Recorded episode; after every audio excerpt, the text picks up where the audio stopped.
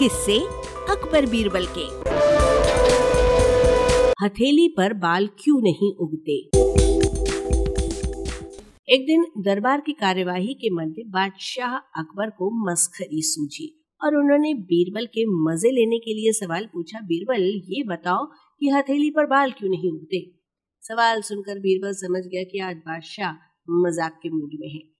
हाजिर जवाब, बीरबल का फ़ौरन कोई जवाब ना आता देखकर अकबर बोले, क्यों बीरबल? हर सवाल का जवाब तो तुम तपाक से दे देते हो। आज क्या हुआ? कुछ नहीं, जहाँ पना, मैं बस ये सोच रहा था कि किसकी हथेली पर? बीरबल ने शांति से पूछा। हमारी हथेली पर, बीरबल? अकबर अपनी हथेली दिखाते हुए बोले। हुजूर, आपकी हथेली पर बाल कैसे उगेंगे? आप दिन भर अपने हाथों से उपहार वितरित करते रहते हैं। लगातार घर्षण के कारण आपकी हथेली में बाल उगना नामुमकिन है। बीरबल ने जवाब दिया, चलो मान लेते हैं, लेकिन तुम्हारी हथेली पर भी तो बाल नहीं है, ऐसा क्यों? अकबर आसानी से कहा, मानने वाले थे, उन्होंने दूसरा सवाल दाग दिया। ये सुनकर दरबारियों के भी कान खड़े हो गए, उन्हें लगने लगा कि बीरबल इसका जवाब नहीं दे पाएगा।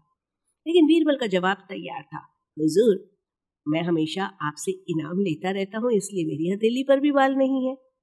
अकबर इस जवाब से प्रभावित तो हुए, लेकिन उनका मन किसी भी तरह बीरबल को निरुत्तर करने का था। इसलिए उन्होंने तीसरा सवाल दागा।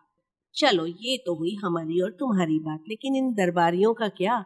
ये तो हमसे हमेशा इनाम नहीं लेते। ऐसे में इनकी हथेलियों पर बाल क्यों नहीं है? इस सवाल पर दरबारियों को लगा कि अब तो बीरबल फंस गया।